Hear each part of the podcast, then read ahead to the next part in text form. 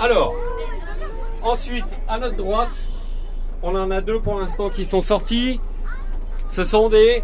rhinocéros. Voilà, rhinocéros. Celle qui est à votre droite, c'est une femelle. Elle s'appelle Dalila. Dalila, hein, pas Dalida. Et c'est notre plus vieille pensionnaire à Thoiry, puisqu'elle a un petit peu plus que 40 ans. Donc elle est là depuis le début euh, du parc, depuis la création du parc.